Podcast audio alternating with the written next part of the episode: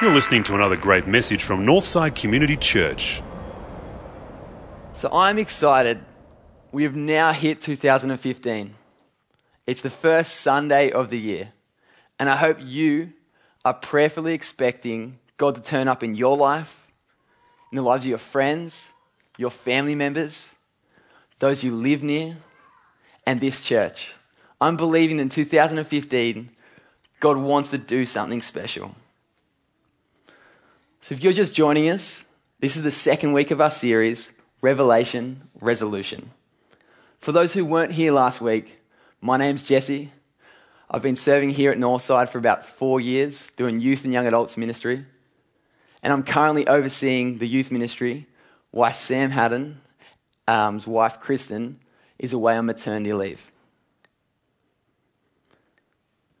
So this series, Revelation Resolution, which we talked about last week,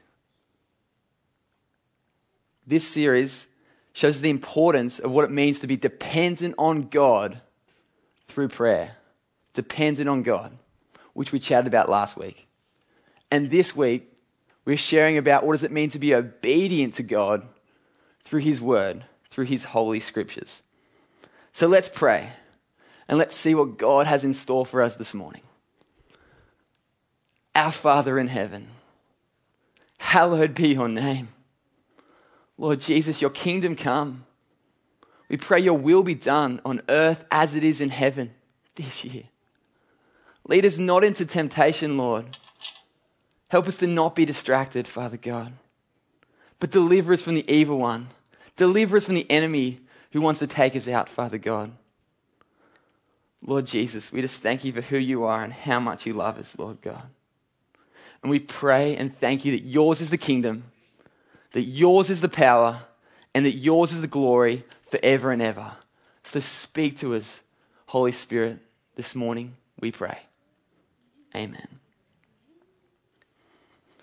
At the start of 2015, my wife Abby and I had the privilege of going to one of the most fascinating and exciting places on the planet.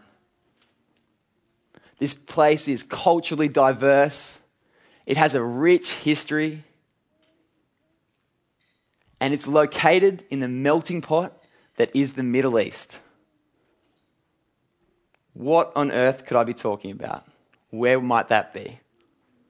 You might have guessed it, that place is Israel. And Abby and I were able to go on a tour over there, a walk as Jesus walked tour. It was fascinating, and it has completely transformed my view of Scripture and informed how I read the text. On one of the days, we went for a journey to this place by the Sea of Galilee, as you see up there. And we went to where Jesus supposedly preached the famous sermon, the Sermon on the Mount. It was powerful to think and imagine that 2,000 years ago, Jesus Christ stood and shared and spoke and encouraged the people of that time. And to think that today we have these words right in front of us. We have the text right here at our disposal. And to read them over there just completely transformed how I view Scripture and these words. So this morning, let's read from Luke 6, 46 to 49. But why do you call me Lord, Lord, and not do the things which I say? Whoever comes to me and hears my sayings and does them, I will show you whom he is like. He is like a man building a house who dug deep and laid the foundation on the rock.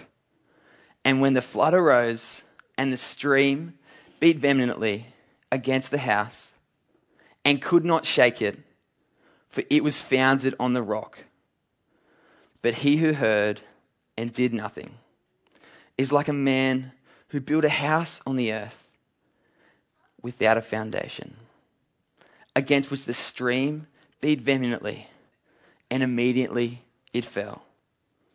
And the ruin of that house was great. The parable in Luke 6 shows a distinct difference between those who are obedient to the word of God and those who are hearers of the word of God.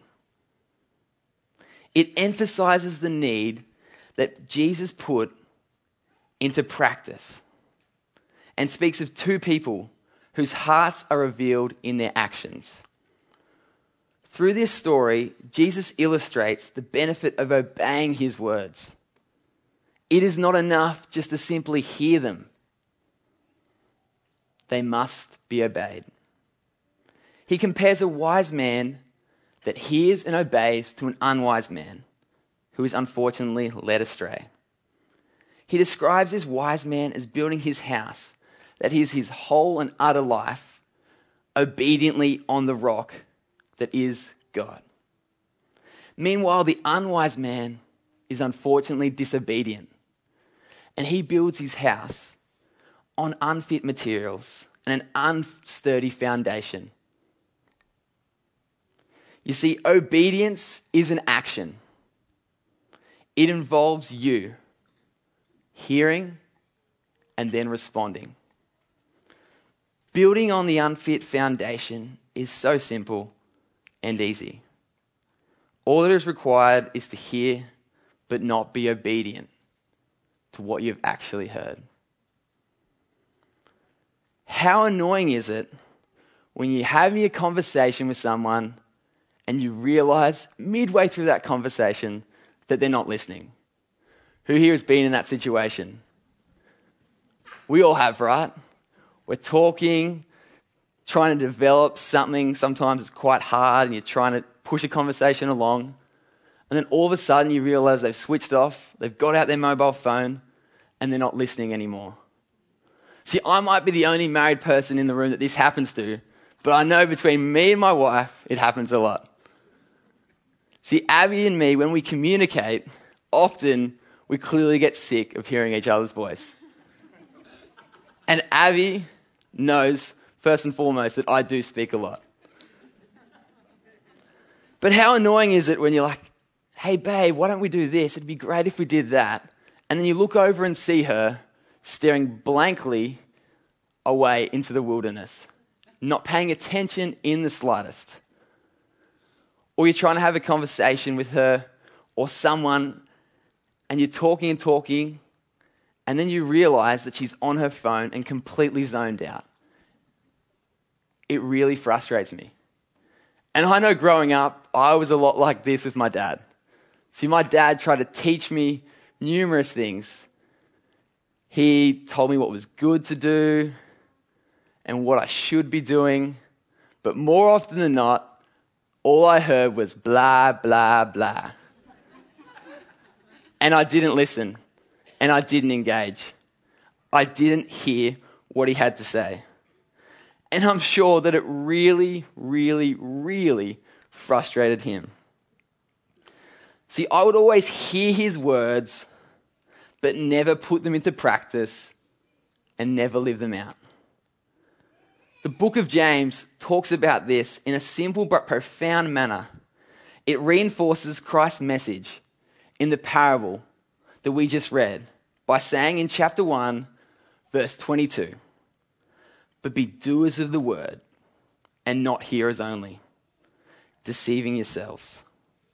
But be doers of the word and not hearers only, deceiving yourselves. You see, doing requires action.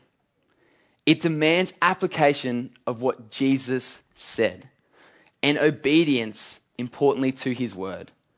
Being obedient to the word of God hooks our lives onto something that is immovable, that is unshakable, the sure foundation that is Jesus Christ.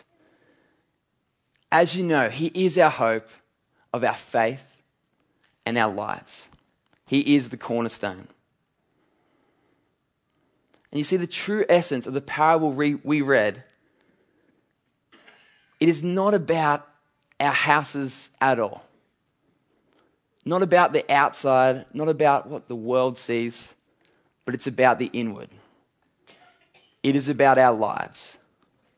The unwise man put his trust in things that felt and looked really good at the time. They were probably fashionable.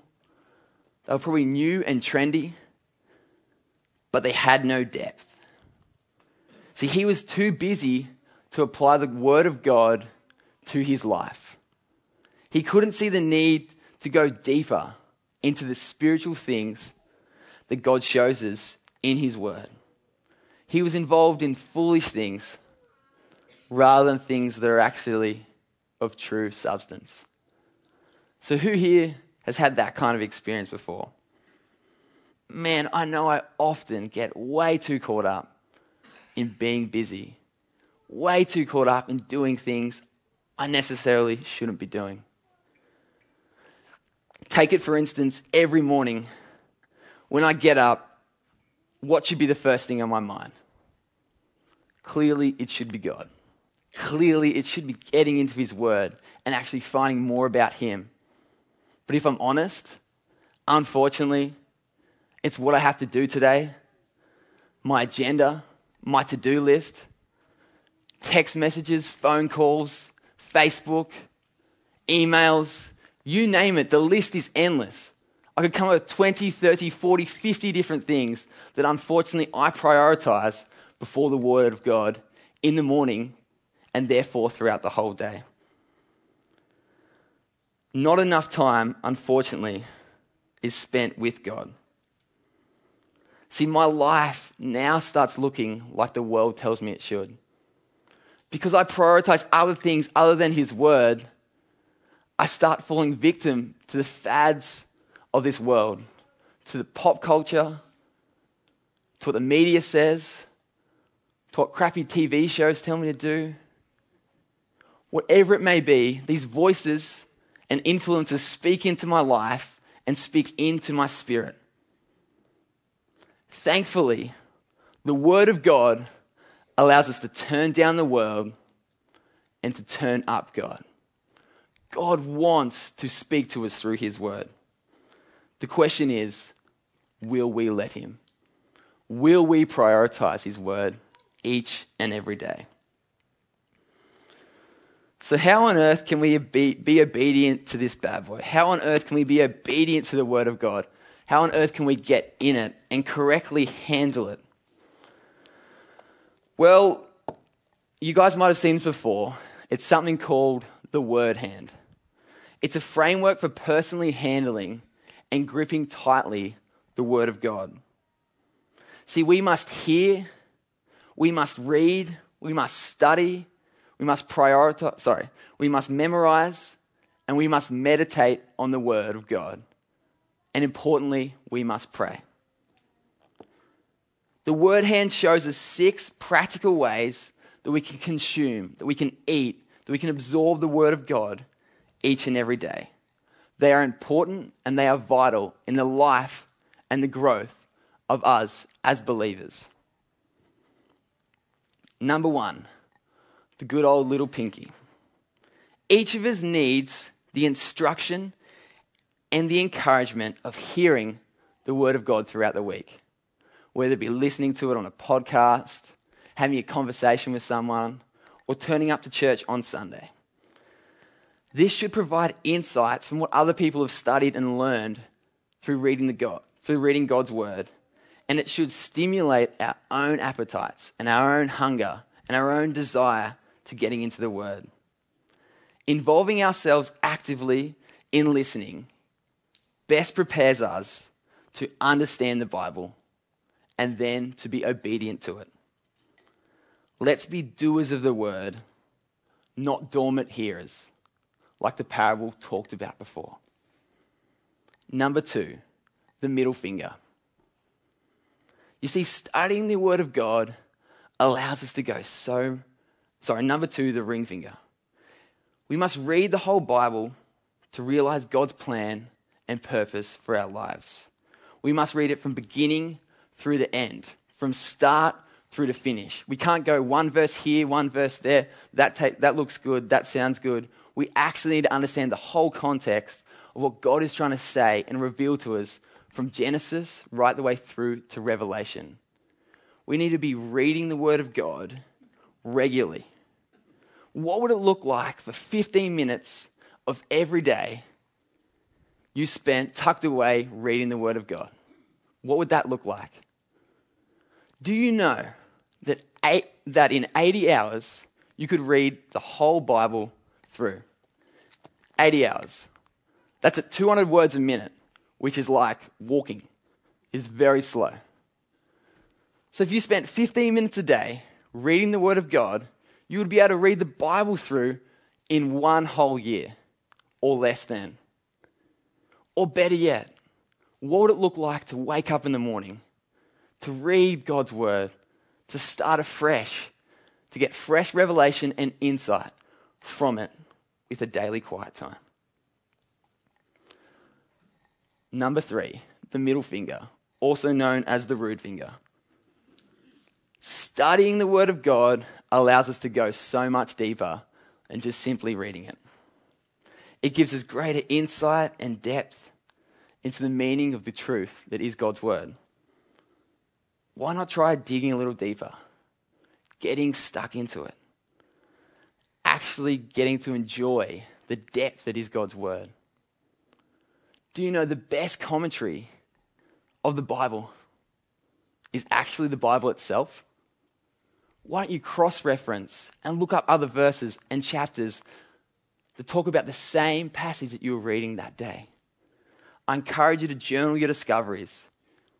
You might be surprised at what you find. Number 4 is the index finger. Memorizing the Word of God. Wow, I don't know about you, but memorizing anything for me is hard. Who here doesn't know their spouse's phone number off by heart? One person, two, three, four. Yeah, I'm in good company. There's 5 of us. I can't remember anything. You might meet me today and I might say, "Hi, my name is Jesse." You tell me your name and I'll remember 5 things about you, but not your name. I struggle memorizing things. But God tells us to commit His Word to memory. For some weird, profoundly spiritual and supernatural reason, the Word of God sticks to me. I can remember and retell and recall the Word of God, but I can't retell and recall names or some other useless information. God wants us to memorize His Word. He wants to equip us with His Word.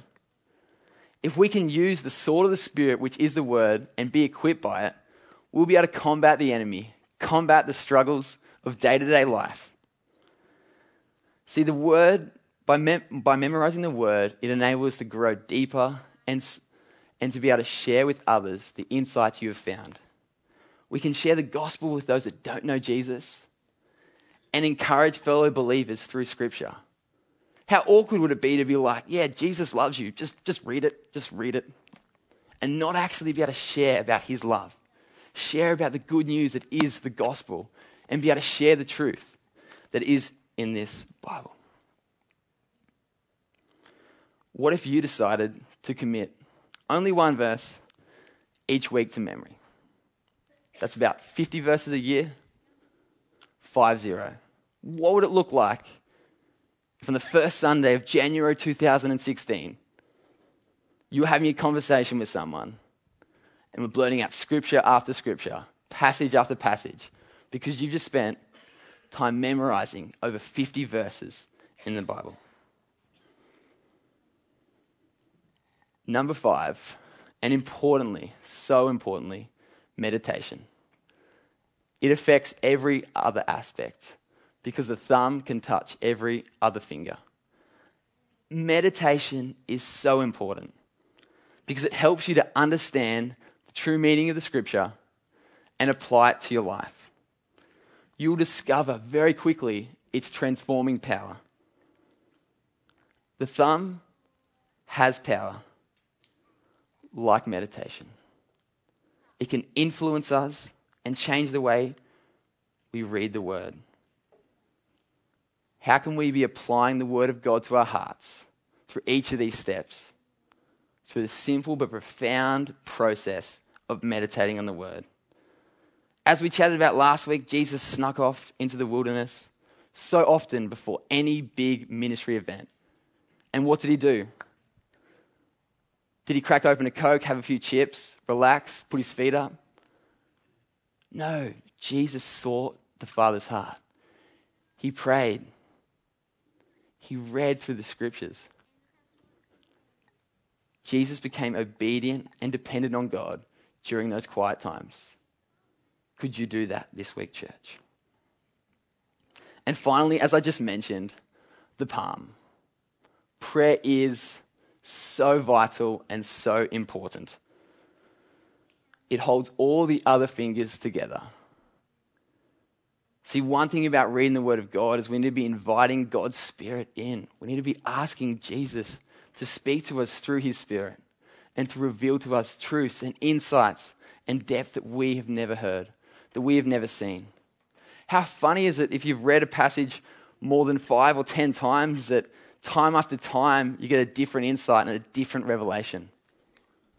What would it look like if we were to pray and ask God to speak to us this year when we read His Word?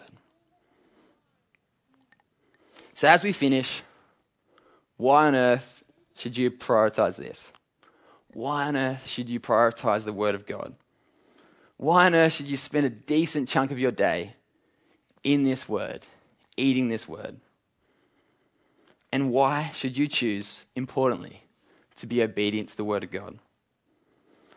Because if we, church, if we, you and I, if we stop being obedient to the Word of God and letting the world influence our lives and lead us astray, we're in massive trouble. Like the parable we read at the start, if we build our lives on the things of this world and not the things of God, when the tough times hit and when the troubles come our way, where will we be? We'll be left on the ground picking up the pieces. You see, the road and the path is very wide, and many take it. But the narrow path, the path that Jesus is asking us to follow, is so narrow. Are you willing to choose to follow that path? So this week, I encourage you all to spend time in the Word of God. Pretend it is like a big, fat, juicy steak. Who here loves steak? Most of the guys are like, I could do a steak right now. I know it's early, it's only 10:20, but I love steak nearly any time of the day, probably after 10:30. But steak is so juicy. Some would say it's nutritious. Vegetarians definitely would not. But steak is fat and it's juicy. And it satisfies us all the time. People love biting into and digging into a good juicy steak and tearing through it. And for some people, it tastes different every time.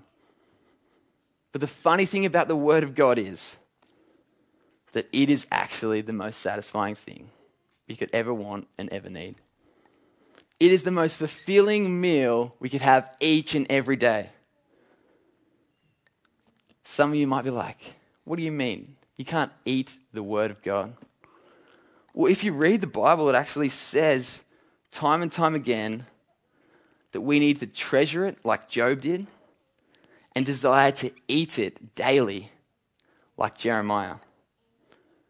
We must let God, who is ultimately the living Word, fully satisfy us each and every day. Because like Jesus said in Matthew 4:4, it is written, man shall not live by bread alone, but by every word that proceeds out of the mouth of God. If we choose to know and understand the Word of God this year, if we choose to be obedient to it, to be equipped by it, we'll start seeing God's power come in our lives. We'll start seeing change and inner transformation in our lives. I know for me, the Word of God has thoroughly impacted my walk. When I was growing up, I didn't grow up in a Christian family, as I did mention last week, and it was in year 12 where I was really trying to wrestle with my identity and what that looked like. And like a boat that is tossed in the ocean, I was shaking from side to side, being drifted this way and that way. But then one day I chatted with this guy and he told me about Jesus. He told me about the good news of Christ. And through this conversation, my life was completely transformed. See, the Word of God, it pierced my heart. It went straight in between soul and spirit. Hebrews 4:12 says the Word of God is alive. The Word of God, church, is alive. It is sharper than a double-edged sword, and it pierces between bone and marrow, between soul and spirit. What would it look like if this year, 2015, we let the Word of God touch us? We let the Word of God transform our hearts. Like me, I had to put my prideful and selfish desires to the side and let God barge through. Let His Spirit touch my heart and open me up to the truth that is located in His Word. So if you're just checking this whole church thing out, I thank you so much for being here. We're blessed to have you, and I just want to encourage you, if you don't know Jesus, please deeply consider His life. He was real, He lived 2,000 years ago, and He loves you. He died for you, and He rose again. And it's by that power that we live and we walk daily. So if you want to have a chat or a conversation, we have some Bibles at the back. We'll be praying after the service. We would love to come and have a chat with you and maybe even give you a copy of His Word. So let's pray. Jesus, we just thank You for Your life. We just thank You that You modeled what it means to be dependent and obedient on You, God. I pray, Father God, and earnestly desire that in 2015, that we as a church will be dependent on You through prayer, Lord Jesus, and that we'll be obedient to You through Your Word, Father God. I just pray, Holy Spirit, that You will change us, that You will transform us, that You will shape us, that You will mold us, and that You will make us hungrier every day for Your Word. That we will find out and we will come to the revelation that only Your Word alone satisfies us. Only Your Word alone fulfills us. And only Your Word alone can transform our lives. So we ask that You would just lead us and guide us this year in 2015. And we're believing and praying and expecting for a better year yet. In Your mighty name, thank You, Jesus.